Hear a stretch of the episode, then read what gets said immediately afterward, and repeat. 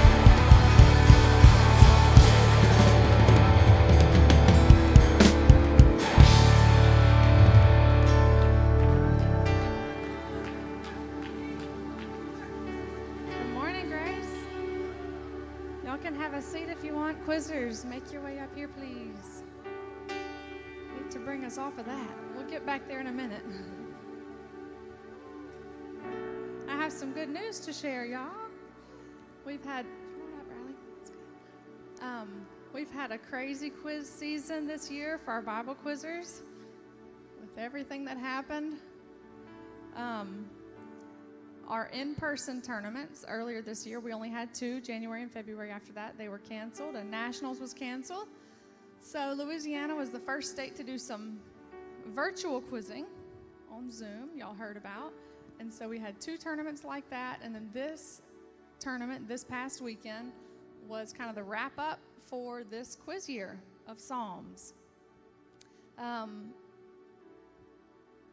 I'm going to recognize first because of all the coronavirus and different family situations, um, many quizzers weren't able to finish this year in quiz tournaments, but many finished their verses, and we're very proud of all of them for all the dedication that they put into learning the Word and relationship with God. So we want to recognize everybody today. Um, let's see where everybody is. Heston, that's my first one on my list. Heston's over there. Heston was a second year quizzer this year. When I call your name, if y'all could come to me because I have a little something for you. Um, he was a second year quizzer this year, and he learned 100% of his verses.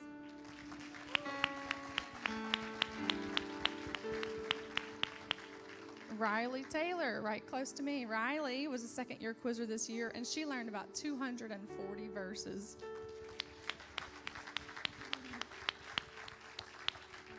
Garrett Adams, right over here. Garrett was a first year quizzer this year, and he also learned about 240 verses. This is a lot of work, y'all. Ty Smith. Ty. He was a second year quizzer this year, and he also learned about 240 verses. Annabelle Fisher. Annabelle was a first year quizzer this year. She did a great job learning her verses and she grew a lot this year in quizzing.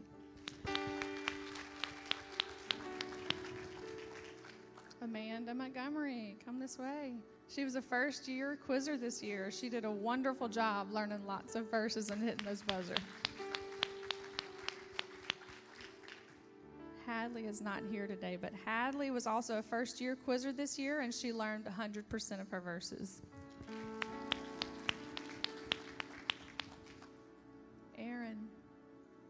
Aaron Montgomery? Oh, he didn't want to come up. Aaron is a first year quizzer this year and he learned 100% of his verses. That's a lot of work, Aaron.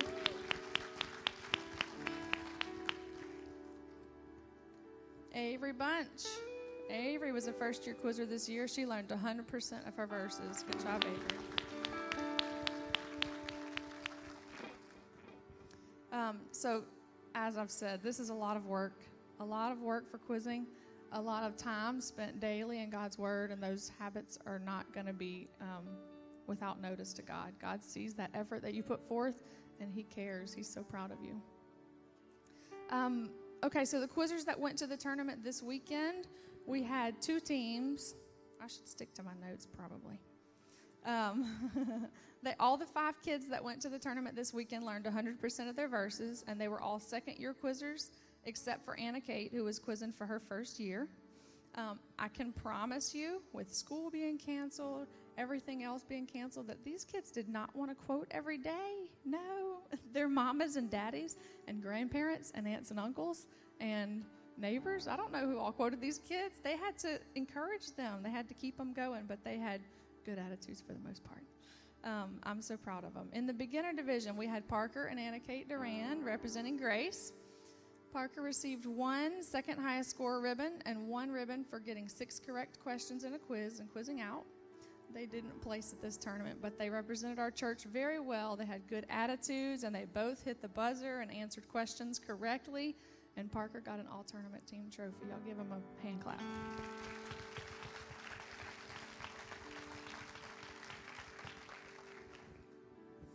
In the junior division, we had Noah Watley, Joseph Watley, and Carter Durand. And these boys are all second year quizzers and learned 100% of their verses.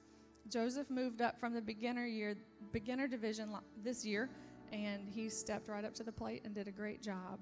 Um, they played well as a team, and they received third place in their division.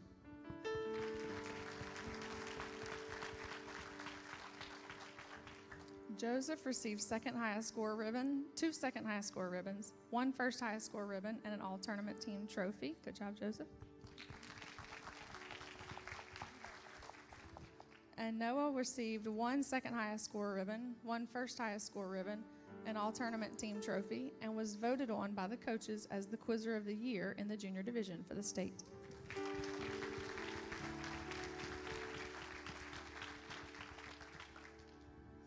So, throughout this year, we've seen great growth in the character of our quizzers, which is very important, specifically in self discipline and in good sportsmanship. Um, specific acts of selflessness, selflessness, in case y'all didn't hear that, selflessness in this age is giant. um, it's been observed by several of our quizzers throughout this year.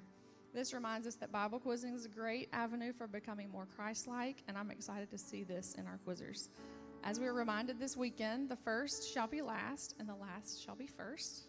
In addition to quizzing this weekend and some raffle prizes that the district gave our quizzers that someone wanted to, me to mention, um, we had a wonderful devotion yesterday morning. Um, we were reminded again of the purpose of Bible quizzing. Psalms talks over and over about how God is a shield for us, a protection for us, and how He instructs us and teaches us in the way that we should go. And that's our purpose for Bible quizzing. We want God to be, and His Word, to be our shield, our protector, and our guidance as we go through things in life.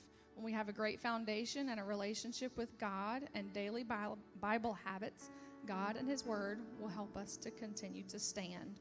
And I'm so proud of these kids, and y'all should be too. So thank y'all for your prayers and for your support.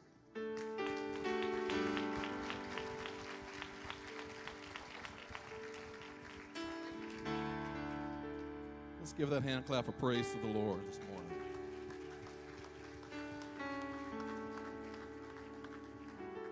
You know, there's a phenomenon associated with the presence of God. I feel the presence of God here this morning. And that phenomenon is that wherever Jesus is, a crowd draws and gathers. And no matter that happened 2,000 years ago and it happens today, you're here because Jesus is here.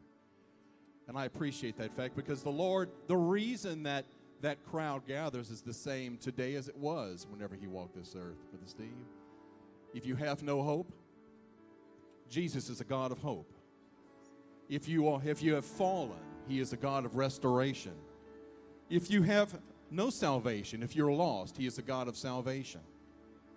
And if you have no foundation in this un- unstable world that we live in, we serve a God that gives you a sure foundation. Can we give him another hand clap of praise this morning? He deserves it. He deserves it this morning. We serve a great God. We want to thank you for being here this morning. We want to thank you for joining us on live stream. We want to pause for just a moment to give you an opportunity to give here at Grace. This, is, this church is, has such a tremendous attitude of generosity.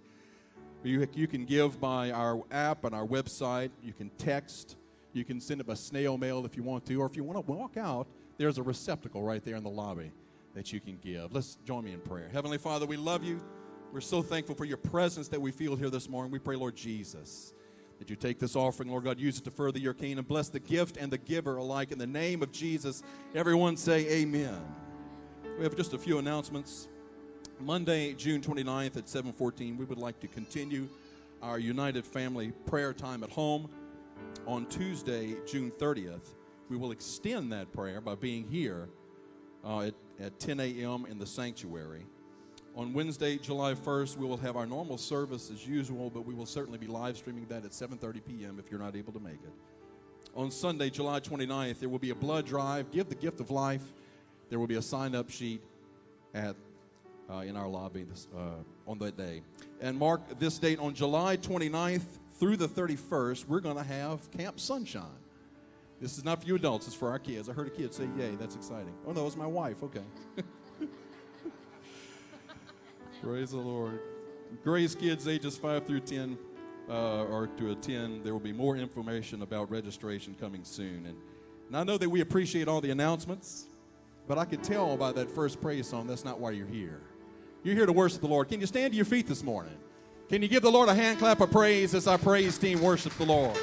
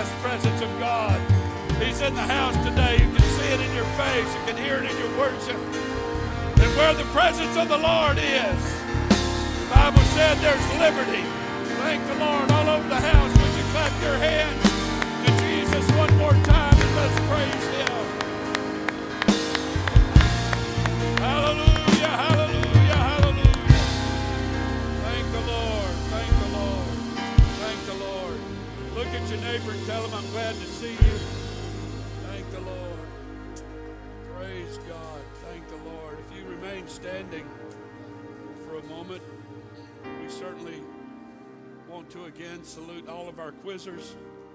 They did a great job, but as much as we salute them, we salute our parents, our coaching staff, our quizzing staff. You folks are amazing and you do a great job. And uh, thank you for pouring so much into our children. I want to pause here for a moment, and uh, I'd like for us to go to the Lord in prayer. And uh, we have a couple of things to bring to you. First of all, I'd like for us to pray for Missy Morris today. Uh, really needs uh, a healing touch, a divine intervention in her life. And if we could pray for Sister Gloria Nixon, Sister Murphy, and their family, as I'm sure you've heard by now, Brother Hubert Nixon passed away this past Wednesday night, and uh, his uh, funeral service will be here at Grace Church tomorrow. The service will begin at 11. You can keep the family in prayer, they'd appreciate it. I'm happy to say that Brother Nixon looked forward to this moment. He did. Uh, talked about it often, could not wait to escape the earthly things, the physical things, all of that, and to make his wayward home. And uh, it was just such a peaceful, peaceful feeling um, when he passed, and peaceful atmosphere. And we rejoice and celebrate with him. He asked somebody the other day, he said, The streets of gold. He said, I'm nervous that I might fall down. And uh, he was assured, You won't be falling down in heaven. You'll be on your feet for a while, but you won't be falling down, that's for sure. So we rejoice. Let's pray for Sister Missy and the Nixon family right now for a moment, shall we? Jesus, we love you today. And we're thankful for the assurance of your spirit in our lives. We're thankful, God, that you're an ever present help in the time of trouble. And I pray, God, that you would wrap your arms, keep your arms around this wonderful, wonderful family during this time of bereavement and loss. He'll be missed, he'll not soon be forgotten, but we know that his reward is great, and he's been enjoying that for the past several days, and we're thankful for your redemptive power and your, your kindness in this situation. Bless, I pray, in Jesus' name, in Jesus' name. Thank the Lord. Thank the Lord. I won't keep you but one more moment. Um, we're glad to have uh, Anthony and his family back here with us today. Glad to see you guys. And uh, last Sunday, God beautifully filled him up with the baptism of the Holy Ghost, and he was baptized in the beautiful name of Jesus. Thank the Lord. Anthony, would you mind just walking up? We have a couple of certificates for you. And uh, not that you'll ever forget the day, but we want it in writing. And uh, so we have here a certificate that says you've been baptized and you've received the baptism of the Holy Ghost here at Grace Church. And we congratulate you, man. God bless you, man. Great to see you today. Thank the Lord. And uh, for those of you that scooted out early and missed that last Sunday, I'm sorry for that. Uh, I'll teach you to hang around a little while around the church house. I'm teasing. Thank the Lord. One more thing before our speaker comes.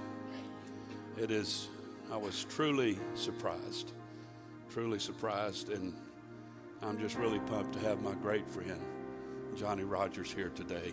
And I, most everybody in this house knows uh, Brother Johnny Rogers, but um, we don't talk every day. We don't talk once a week. But when we do, however long time has passed, we just pick right back up where we started. And uh, we met, I was thinking about it a few minutes ago, Johnny, it would be about 50 years ago. Somewhere around there, about 50 years ago. And I think it's awesome to uh, be able to say that we've been friends for 50 years. In our society today, that's kind of rare. And um, he was the best man in my wedding. And uh, I love Johnny deeply. But I want to make one thing straight. There's a lot of things, a lot of things that we did when we were young teenagers And none of that is your business. I just, just want to go ahead and clear that up. The second thing I want to say is he influenced me into every bit of that. I was an innocent bystander. So, so if he tells y'all stories, you just keep that in mind that some of it may not even be true. Who knows?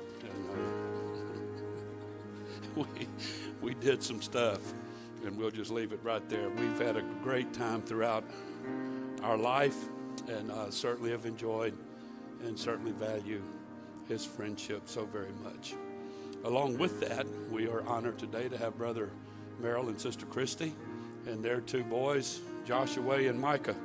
And uh, glad they're here today. And uh, now I'm pretty much looking up to the whole entire family. There was a time I could look down on their boys. It's straight up in the air now. And I'm just waiting to see when this will end.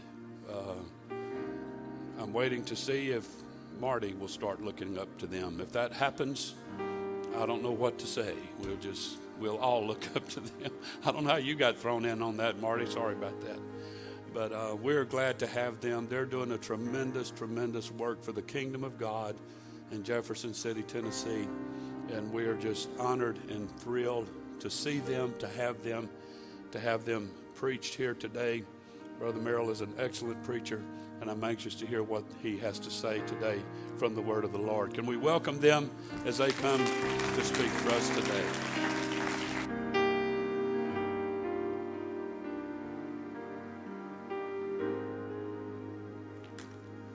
Well, praise the Lord. It is good to see each and every one of you today. For all of our old friends, it's wonderful to see you. For those that we don't know, can't wait to get acquainted. And uh, so thankful that you're in the house of God today. I'm going to invite you to be seated quickly. And uh, I give great honor today to my pastor, Brother Murphy, and to these great men sitting here on the platform that I get to share the platform with today. And uh, also uh, to Sister Murphy. We give great honor to these wonderful people. Don't you love your pastor? I know I do. Amen. And uh, so we're very thankful for them. And I also give honor to my wife, Sister Christy, today, as she is known here, Sister Murphy, uh, in our church. And uh, it's a little bit hard to bounce back and forth between the two. I call her Sister Christy a lot at our church, and uh, she's corrected me a few times. And I know y'all find that hard to believe, but she does correct me. But anyway, I give honor to her and to our two sons, Joshua and Micah. We left a few, almost now 10 years, uh, 10, three years ago to go plant a church in Jefferson City, Tennessee. And I will tell you that I would not want to plant a church with anybody else than the family that God has given me. They're doing a wonderful job. Both of the boys help tremendously. And uh, Sister Christy is playing the piano and she is singing. And uh, God has blessed us greatly. I bring greetings from Lakeway UPC in Jefferson City, Tennessee this morning. They greet you in the name of Jesus. Sister Christy is going to come say a quick word, and then we'll get into the word of the Lord this morning. Would you welcome her this morning as she comes? Praise the Lord. It's good to be here this morning. I don't correct Brother Merrill, I just steer him in the right direction. um, I also want to honor Pastor and Sister Murphy. So thankful for their influence in our lives and what they have put into us, poured into us. And I'm so thankful that they're still just a phone call away. If we need something, we know that they're going to be there for us. And I would not want to ch- plant a church without a pastor in a church behind you do, to help you, to support you, to pray for you. And I'm so thankful for Pastor and Sister Murphy, their love and support of us and for our church, and all of you who pray for us and and uh, check on us and send us notes of encouragement. We appreciate that so much. Can we give this worship team a hand? Amen. Wow. I jokingly told Sister Casey that we sang Holy Ground last week at our church, and it sounded just like the praise team. You can laugh at that because it did not sound anything like the praise team. But um, I'm very thankful that I got to be a part of this group for a little bit of time in my life, and I learned a lot. And um, but mostly, I learned commitment and faithfulness, and what a blessing that brings into your life to serve the kingdom. Amen. So I give them a pat on the back. Um, every now and then, you need to take these guys out to lunch and let them know you appreciate them. Amen. Amen. Um, I do also want to honor our sweet boys, Joshua and Micah. They serve our church in many capacities, as do most church planners' children. They are our production team, our greeter team, our drummer, Micah, is doing excellent on the drums.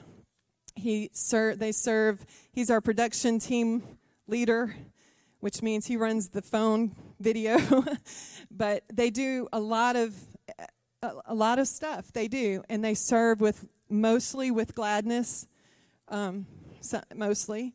But I do appreciate them. They're learning a lot about church planting. They're learning a lot about serving the kingdom, and I'm so thankful that we can do that as a family, and that they they do everything they can to uh, be a blessing to our church, and I'm so thankful for that. I also want to thank you for your giving. Um, Grace has blessed our family so many, many times since we moved. You've blessed our church tremendously, especially last year when we moved into our storefront location. Grace, you got us in the door and we were able to get a lot of stuff done really quickly so that we can move out services from our home into our building. And we have a beautiful, beautiful storefront that we can worship in. We can seat 35 people on brand new chairs, on brand new carpet, freshly painted, a brand new baptistry because of the blessings of the Lord through churches like Grace. So thank you so much for your giving to Lakeway Church. I also want to thank you for giving to the different offerings throughout the year Mother's Memorial, Sheaves for Christ, and especially Christmas for Christ. Each of these offerings bless church planners like our family, especially Christmas for Christ. And we are a recipient of Christmas for Christ this year, and we're very, very thankful for that. Um, Sheaves for Christ makes sure that our kids attend camps and the PK retreat every year at no cost to our family. Um, they do a lot of things for our kids throughout the year. And so I'm so thankful for that. Mother's Memorial has an emergency fund. If we should find ourselves in a situation, a car accident, or our house would burn down, God forbid, Mother's Memorial steps right in and gives you an emergency fund to church planners. So there's a lot of ways that all those pulled pork sandwiches that you bought a couple of weeks ago are blessing church planners like us. So thank you for giving. Thank you for blessing uh, North American missionaries. I appreciate it so very much. Church planners across North America woke up this morning preparing for another Sunday ministering to their city. They're setting up chairs and sound equipment in hotel conference rooms, schools, community centers, storefronts, or possibly, especially now, even in their own living rooms, not knowing who or how many will be in service today. Many have had to move to online services, navigating the somewhat frustrating and unpredictable arena of technology. Can I get an amen on that? With very little training and usually with very little help. All the while not knowing what the future will hold for their small but growing congregation. And yet they press on. They will sing, maybe to just their family. They will worship, maybe with just their family. They will preach and they will teach with fervency and passionately and with anointing. And they do it because God has called them to a city to build a church, to reach the lost, the broken, the hurting, and the hungry with the life changing gospel of Jesus Christ. Many of them, including us, did not feel at all qualified for such an undertaking but we know beyond a shadow of a doubt that God has called us to a small town called Jefferson City, Tennessee. And there is a work to do, but we are willing and we will do what God has asked us because we know this that when someone will experience the presence of God, just like they just sang, chains fall, fear will bow, Jesus, Jesus, you change everything. You change everything. And that is the heartbeat of a church planner. That is why we will leave this beautiful church and all of you wonderful people because we know that there's one in Jefferson City that needs to know Jesus can change everything. He can change everything. Addiction can be broken, depression can be healed, tradition mindsets of tradition can be changed by the power of His Word and His presence in their lives. So as you pray, pray for us. Pray that God will anoint us, that He will give us open doors and opportunities to be a blessing and to witness to others. Because there He has called us, and there's going to be a church in Jefferson City. Thank you so much. We're so glad to be here today.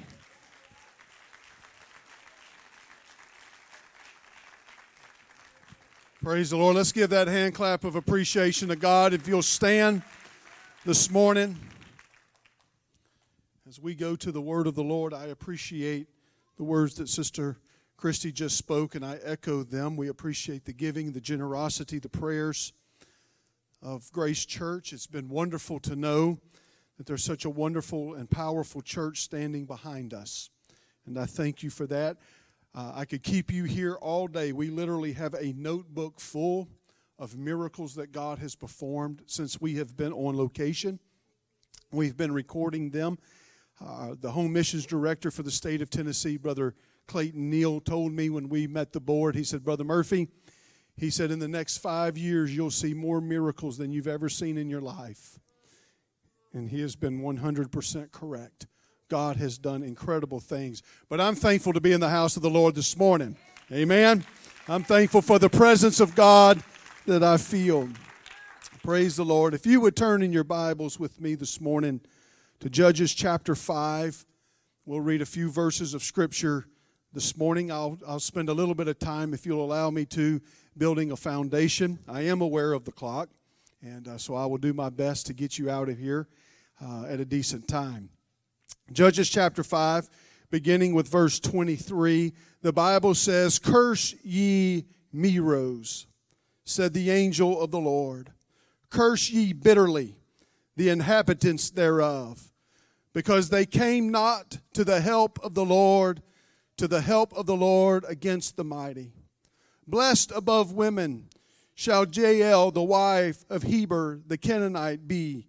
Blessed shall she be above women in the tent. He asked water, and she gave him milk. She brought forth butter in a lordy dish. She put her hand to the nail, and her right hand to the workman's hammer. And with the hammer she smote Sisera. She smote off his head when she had pierced and stricken through his temples. What a scripture setting. But I want to preach to you this morning for just a few moments on this title The Profile of a Victor. The Profile of a Victor.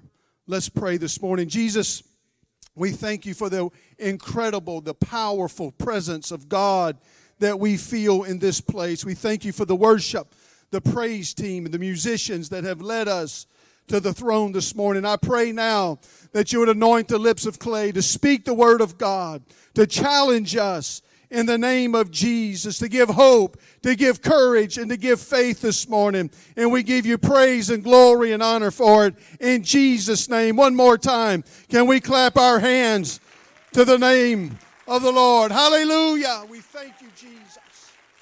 Thank you, Jesus. Thank you, Jesus. God bless you. You may be seated. The word victor is defined by Webster's dictionary as a person who defeats an enemy or an opponent in battle, in a game, or in a competition.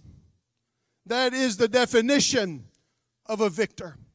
It is a person who overcomes the opposition.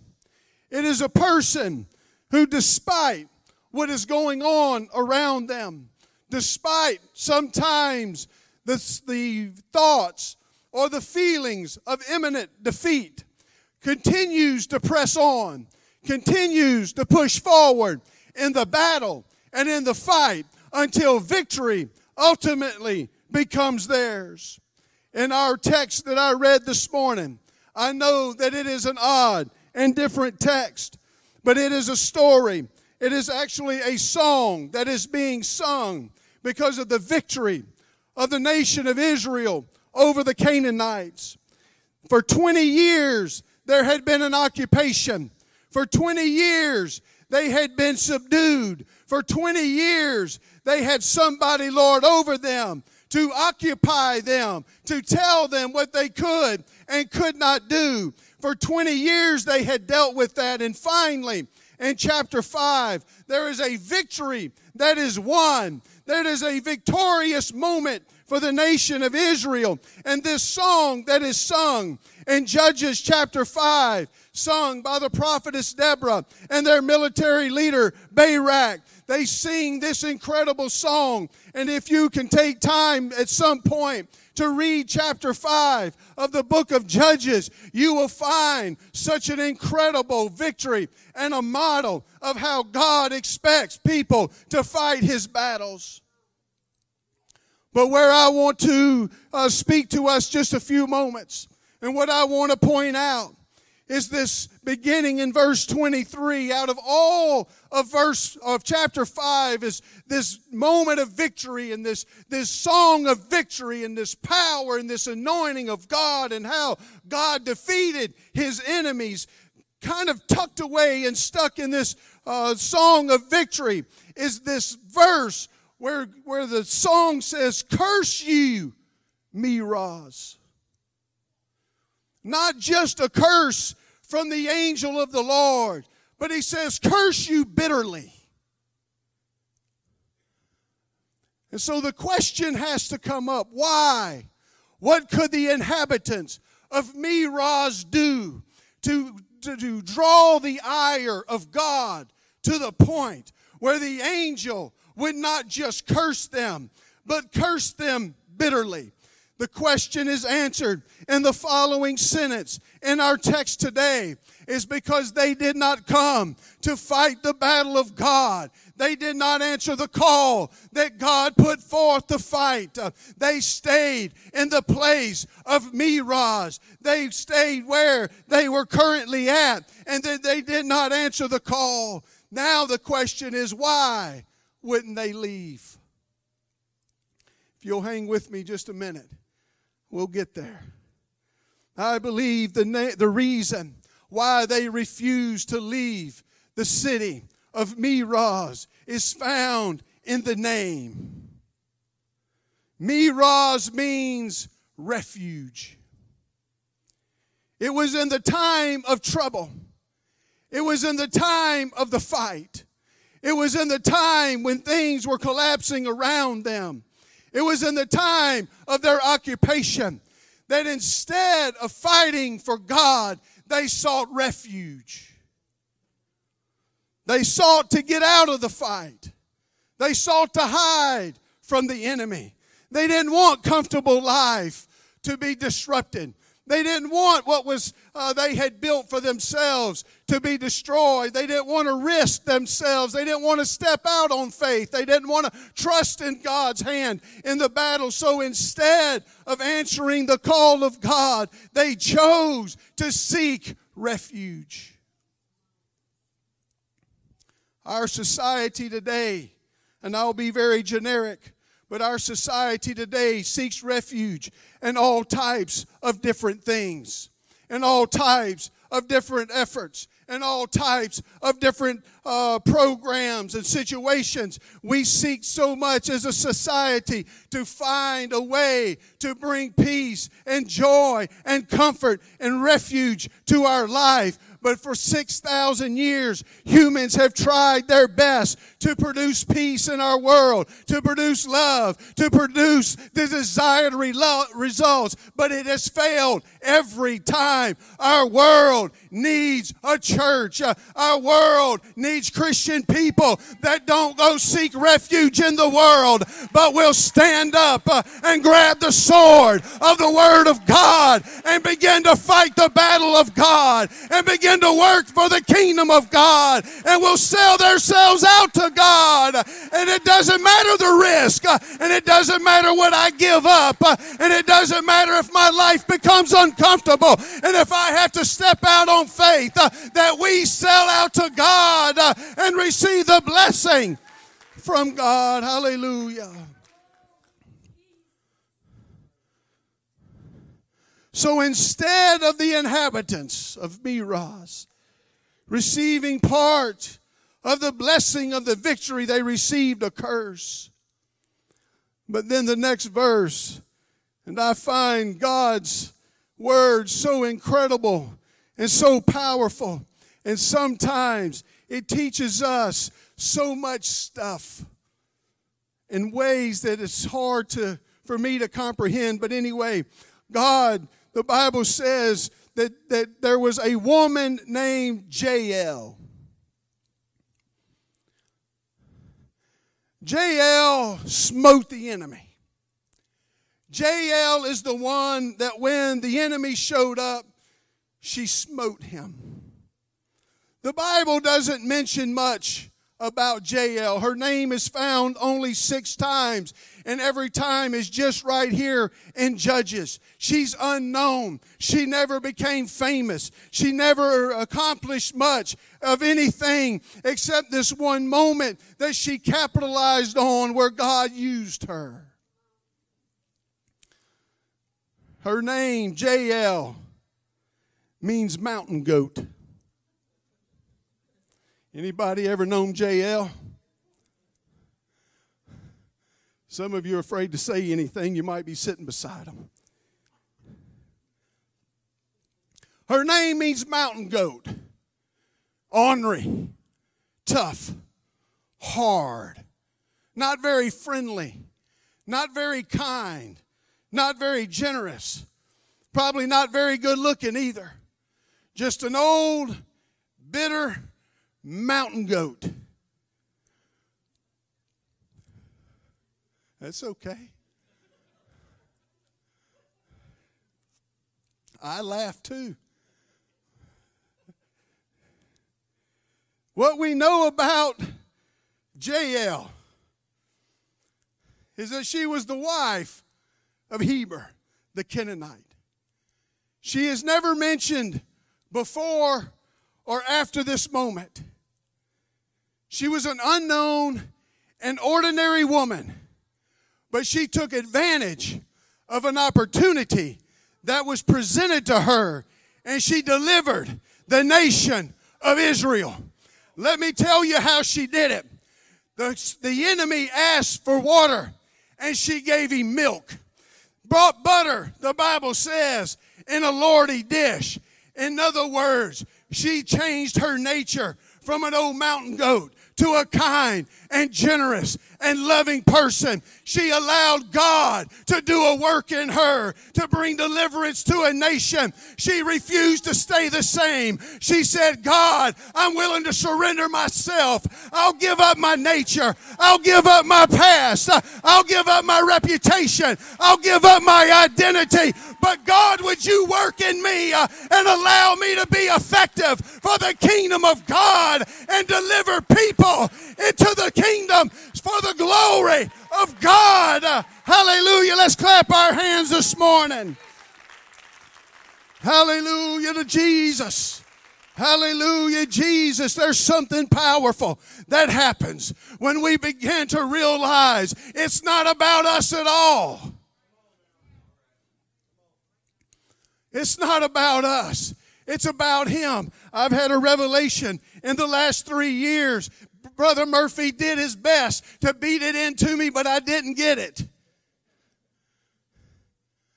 But in the last three years, I've understood it's not about me. It's not about my talents. It's not about my skills. It's all about my willingness to surrender to God and say, God, I can't do it, but you can. And if I can be of use, uh, if I can surrender, if I'll give up everything, uh, then God will use me uh, to bless somebody. And I want to tell you this morning that God desires to use you in the kingdom of God. You say, I know that, Brother Murphy, or Brother Merrill, I'm sorry.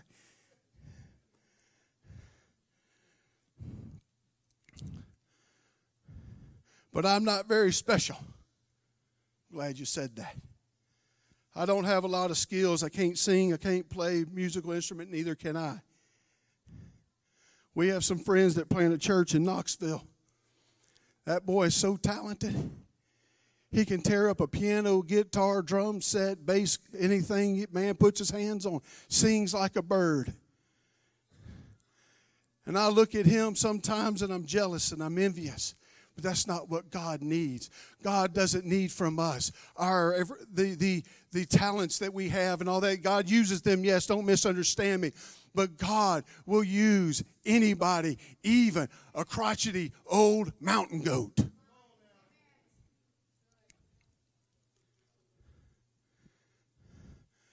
You say, Well, I'm grumpy. So was she.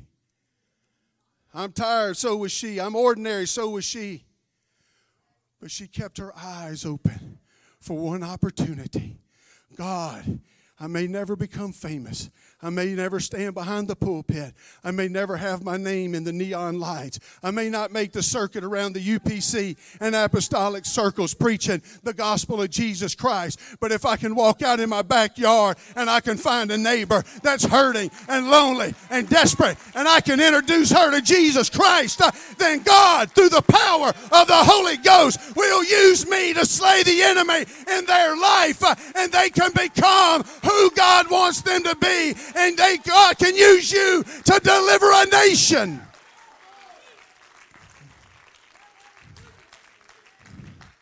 God can use you to deliver your world if we're just willing to let God use us with our faults and with our failures and our shortcomings.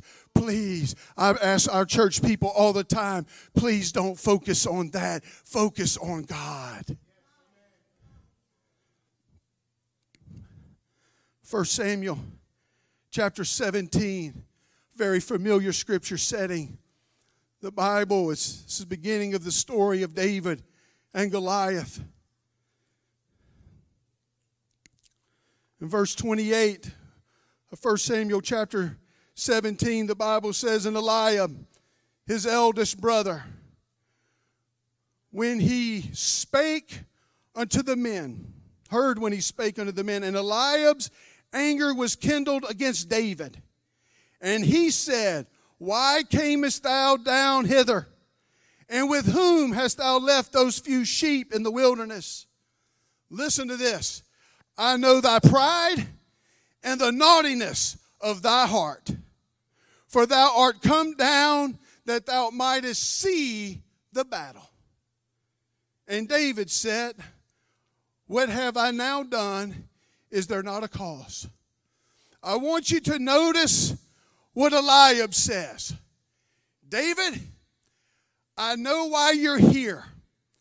You're proud and you're naughty because you showed up to the battlefield to be a spectator and not a participator. You're not in the kingdom, David, to be beneficial. You're not in the kingdom, David, to fight a battle. You're only here to see what happens. And you're naughty. And you're prideful for doing that. But what Eliab did not understand, and what Eliab misunderstood, was David's motives. David didn't show up to the battlefield to be a spectator, but he showed up to be a victor. He showed up to win a battle. He declared there's a cause, there's a kingdom cause that I must fight for. I'm not here just to see what God does. I'm here to participate in what God's doing. I don't want to hear the, the stories of great deliverance. I want to be a part of the stories of great deliverance. I want to hear about your neighbor, but I'm going to tell you about my neighbor. I want to tell you about my coworker. I want to tell you about the people that I've won, the people I've laid hands on uh, and seen them healed uh, and filled with the Holy Ghost. Uh, I'm not here to be a spectator, but I'm here to be a victor for the kingdom of God. I will have you know, and I will point out this morning that in King David, it actually wasn't King David yet, but in David's life and in this story of this battle, the battle was not won by the king. Now, I could preach a while right there, but I'm not going to. But the king, the ruler of the people, whoever he is, ain't going to win the battle. Well, it's got quiet. The battle wasn't won by the army. It wasn't a show of overwhelming strength. It wasn't a show of superior intelligence. It wasn't a show of military might. It was won by an ordinary little boy.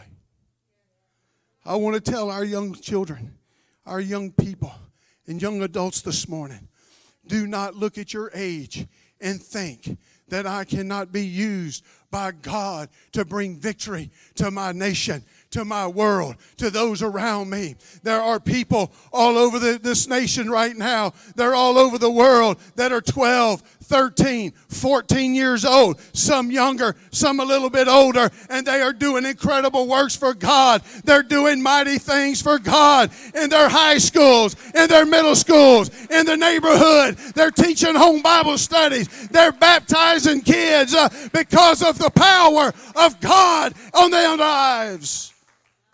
And they choose to be used by God.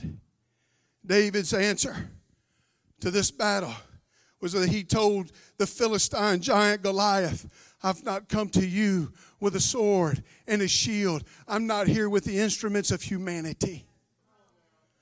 I'm not bringing my humanistic weapon.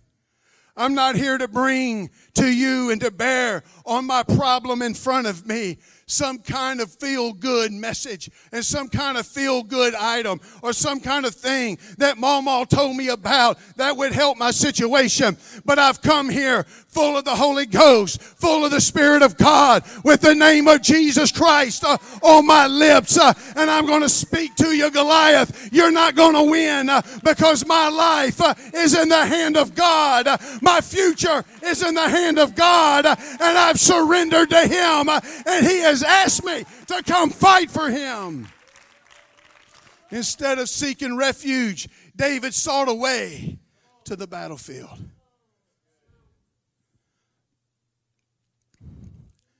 I know sometimes it's hard, especially in our current society and situation with viruses and just stuff going on. It's easy to get distracted by the roar of Goliath. It's easy to be afraid by the volume of his voice and the size that Goliath appears. Our world is inundated with fear, with stress, anxiety, and the list goes on and on. But I want to tell you this morning that God is looking for a victor. God is looking for a person that will stand up and will say that I am a victor through Jesus uh, and I'm going to reach my world and I'm going to do what God's asked me to do, and I'm going to answer the call. I'm not running to refuge, uh, but I'm running to a battlefield. Uh, I'm going to become who God wants me to be and be used by the kingdom of God. Allow me to hurry this morning. So, what is the profile of a victor? What does a victor look like? That person that overcomes the enemy, that person that overcomes the opposition, that person that when they, somebody says to them and they hear the words, You can't do it, they square their shoulders back and say, I may fail, but I'll fail trying. They may say, that I may not be successful, but I'll never quit. I'm going to fight. There are no doubt people here this morning. I know there are people here this morning in my spirit you are facing great tragedy. You are facing great circumstance. You are facing great situation in your personal life, in your home, in your family, in jobs, in finances. The list goes on and on. I want to tell you here this morning, and I'm here to preach this message. Don't give up. Don't quit. Don't seek refuge. There is a blessing in being a victor. There's a blessing in staying out and fighting the battle that God has for you. There's a blessing in being available to the Holy Ghost and allowing God to use you in a great way. So, the profile of a victor, the makings of a victor, is that person that answers the call in their moment of opportunity. While David would become the greatest king of Israel, Jael would never be mentioned again. But they both accomplished the same thing. They delivered the nation of Israel in a moment.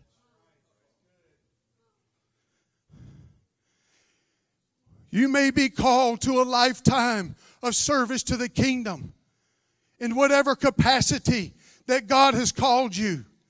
And you may not be.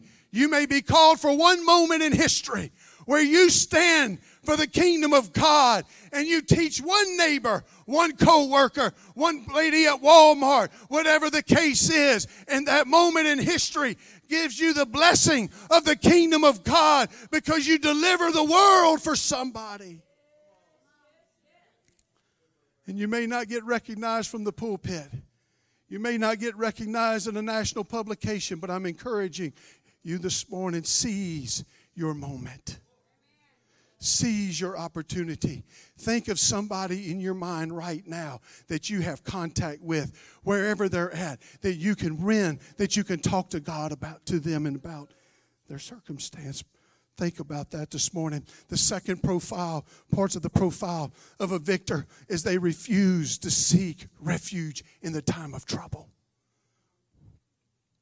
I know the Bible says the name of the Lord is a strong tower and the righteous can run into it and be safe. And I'm thankful for the safety that God extends to us. But what I'm talking about this morning is when the battle gets hot, don't run away. Don't seek refuge away. There's circumstances and situations that come to all of our lives, and I'm trying to hurry this morning. And I understand they're grievous, and I understand they hurt, and I understand in most cases they're devastating. But it's not a time to run away from the presence of God. It's a time to stand firm, plant your feet, and say, God, I am here, and I am going to fight this battle because I am a victor through Jesus Christ. Hallelujah, Jesus. The third thing of the profile of a victor is that in that moment of opportunity, they seize it.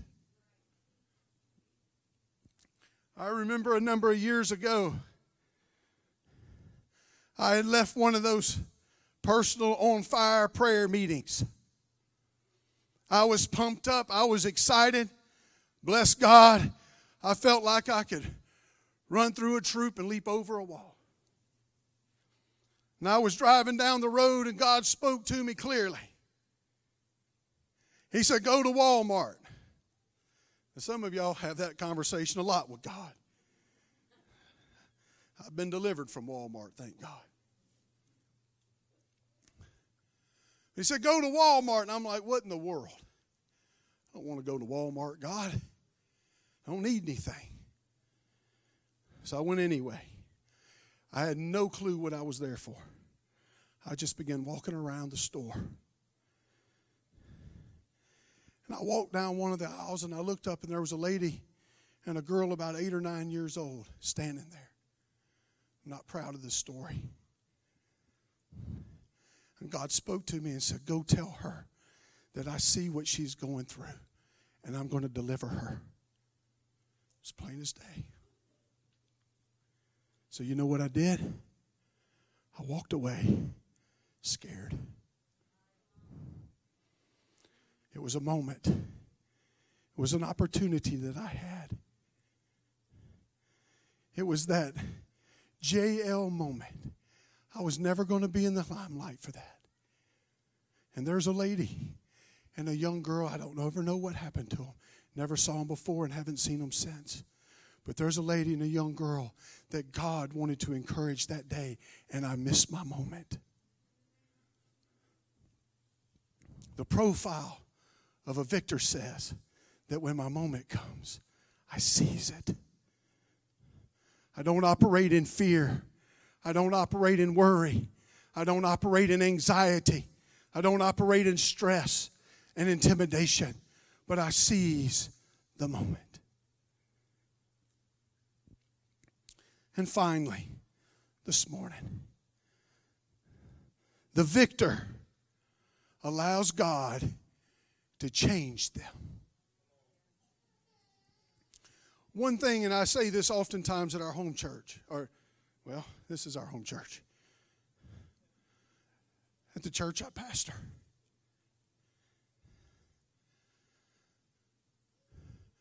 But no matter who it was in the Word of God, when they encountered Jesus, they left different. Most of them left healed, delivered, blessed, whatever. Some of them left discouraged, despondent, and mad. But they all left different than the way they showed up. And the victor allows God to change them from a Jael mountain goat to a kind and generous and compassionate person. The victor doesn't stand behind, well, that's just the way I am. The victor doesn't stand behind, that's just the way it's going to be. But the victor allows God's presence and allows God's spirit and allows God's word to work and to change their life into a usable tool for the kingdom of God. You allow the presence of God to get rid of bad attitudes uh, and unforgiveness uh, and all of those things that go along with it. Uh, and like the psalmist said, make me, O God, form me, shape me into something new, create in me a clean heart and renew a right spirit. It's the profile of a victor. If you'll stand with me this morning.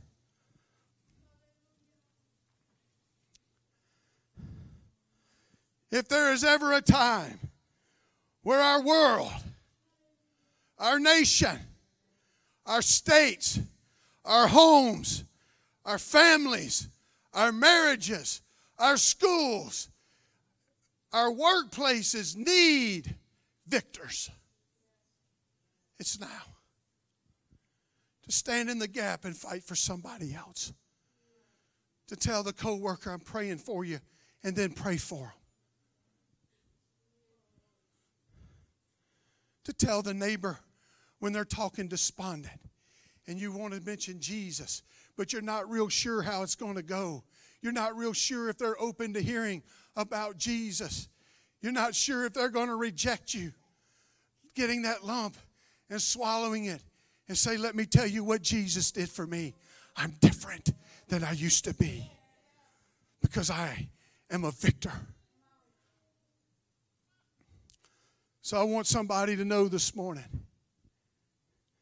that with all your faults, with all the failures, with all of your past, with all the reasons that you think you can't, you fit the profile of a victor. If there's anybody in this building that can be victorious over your circumstance, you can. If anybody can overcome the obstacle that you're facing, you can. Because you, Grace Church, fits the profile of a victor. So I want everybody here this morning to know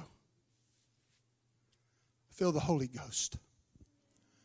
That when I walk out of the building today, I want you to determine this I'm different. I'm going to meet Jesus today, and I'm leaving different. There's a battle in front of me that I must fight. I can't seek refuge. My family doesn't need me to seek refuge. My home, my marriage, my children don't need me seeking refuge. They need me on the battlefield.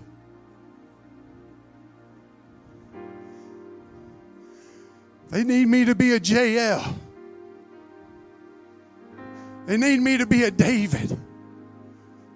My community needs me to be a Jael and a David.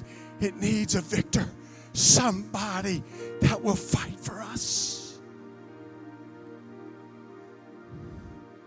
Our world, our society is begging for somebody to fight for them.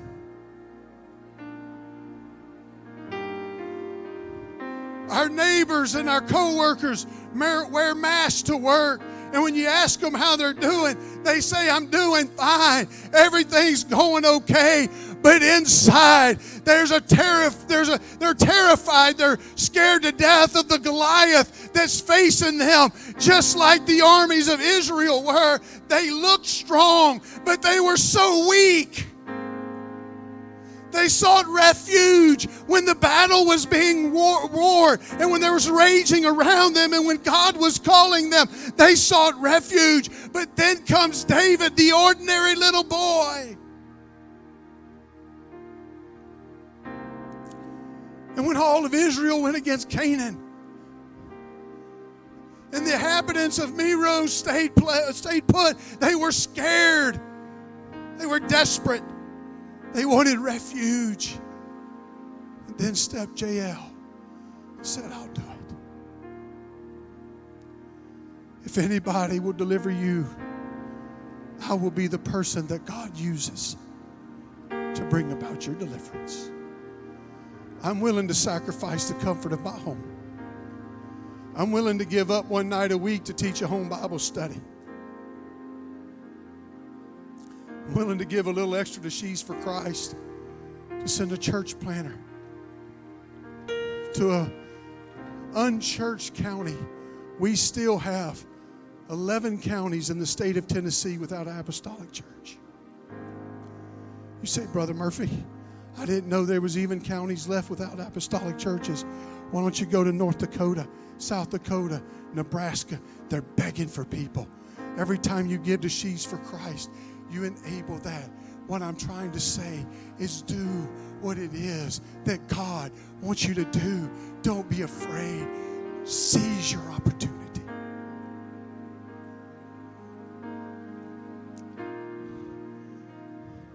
Because you fit the profile of a victor.